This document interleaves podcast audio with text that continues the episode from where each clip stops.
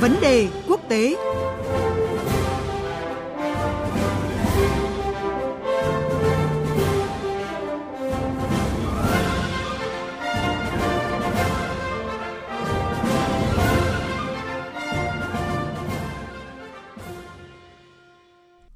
Thưa quý vị, thưa các bạn, hơn 3 năm sau khi Anh chính thức rời khỏi Liên minh châu Âu EU, mối quan hệ khá lạnh nhạt giữa London với các thành viên của khối đang dần được sưởi ấm. Lần đầu tiên sau 5 năm, Thủ tướng Anh đang có chuyến thăm Pháp và sẽ tiến hành hội nghị thượng đỉnh với Tổng thống nước chủ nhà Emmanuel Macron trong ngày hôm nay. Trong bối cảnh quan hệ Anh-Pháp bị ảnh hưởng bởi những tranh cãi liên quan đến thỏa thuận tàu ngầm của Liên minh ba bên Mỹ, Anh, Australia, những tranh chấp về giấy phép đánh bắt cá hậu Brexit hay là vấn đề người di cư, cuộc gặp thượng đỉnh lần này được cho là cơ hội để hai nước hàn gắn dạn nứt giải quyết các bất đồng. Đây cũng là tín hiệu tích cực tiếp theo cho thấy mối quan hệ giữa Vương quốc Anh với Liên minh châu đang dần được cải thiện. Để có những phân tích sâu hơn về vấn đề này, biên tập viên Thanh Huyền có cuộc trao đổi với phóng viên Quang Dũng, thường trú Đài tiếng nói Việt Nam tại Pháp. Vâng, hội nghị thượng đỉnh Anh-Pháp lần đầu tiên sau 5 năm thì được đánh giá là một bước rất quan trọng trong quá trình thiết lập lại mối quan hệ giữa hai nước láng giềng à, sau thời gian chứng kiến nhiều bất đồng và căng thẳng. À, Thanh Quang Dũng, cuộc gặp giữa Thủ tướng Anh Rishi Sunak và Tổng thống Pháp Emmanuel Macron ở Paris thì à, dự kiến sẽ thảo luận những chủ đề nào để đạt được những cái mục tiêu như vậy? Vâng, hội nghị thượng đỉnh Anh Pháp lần đầu tiên sau 5 năm thì là một sự kiện rất đáng chú ý trong quan hệ song phương giữa hai cường quốc tại châu Âu. À, bản thân việc tổ chức được hội nghị này thì đã là một thành công mà như bình luận của nhiều quan chức Pháp trên truyền thông thì đối với Paris thì việc có thể kết nối và tái lập thói quen làm việc cùng nhau giữa hai quốc gia thì đã là một thắng lợi. À, Anh và Pháp thì đã trải qua 5 năm với rất nhiều sóng gió. À, từ khi công chúng Anh bỏ phiếu lựa chọn Brexit để rời khỏi Liên minh châu Âu trong cuộc trưng cầu ý dân năm 2016 thì Pháp luôn là một trong những nước duy trì quan điểm cứng rắn nhất trong các cuộc đàm phán với các đời chính phủ Anh. Ờ, nhìn từ phía nước Pháp thì sự cứng rắn này là một điều cần thiết bởi Tổng thống Pháp Emmanuel Macron hồi năm 2018 thì từng có lần công khai tuyên bố rằng nếu như Liên minh châu không xử lý Brexit một cách quyết đoán và mạnh mẽ thì nguy cơ gây ra các phản ứng dây chuyền là rất lớn. Ờ, nói cách khác là lãnh đạo Pháp trong một giai đoạn nhất định thì đã muốn trừng phạt nước Anh vì Brexit để qua đó bảo vệ lợi ích của Liên minh châu Âu, ờ, nhưng cũng đồng thời nâng cao vị thế của nước Pháp mà sau khi Brexit diễn ra thì đã trở thành cường quốc hạt nhân duy nhất của Liên minh châu Âu. Sau tất cả những sóng gió đó trong vòng 5 năm qua thì việc Anh và Pháp nối lại thượng đỉnh cấp cao Ờ, mà trước đây thì vốn được tổ chức hàng năm thì là một tin tích cực đối với cả hai phía.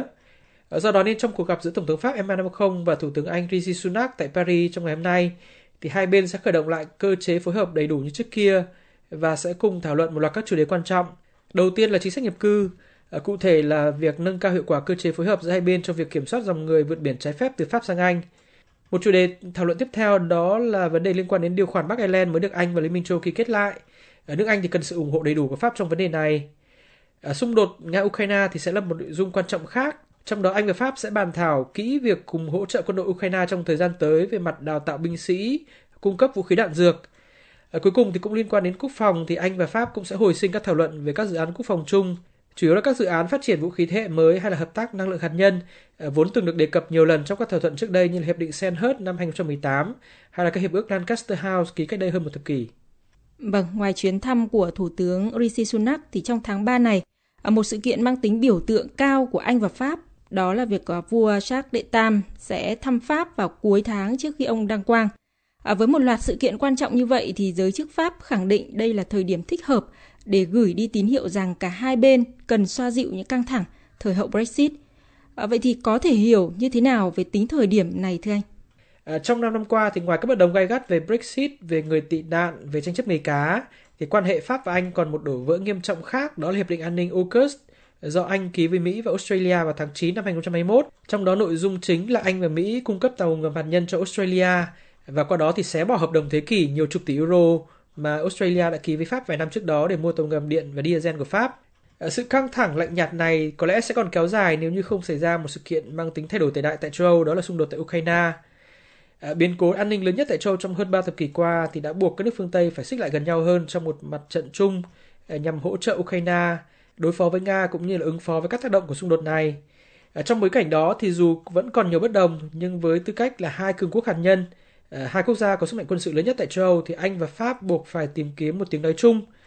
À, một chi tiết khác cũng mang tính thời điểm đó là cả hai nước Anh và Pháp hiện nay thì đều đang phải đối mặt với những vấn đề xã hội lớn trong nội bộ hai nước khi mà cả hai thì đều đang phải ứng phó với những cuộc biểu tình phản kháng xã hội lớn nhất trong vài thập kỷ trở lại đây.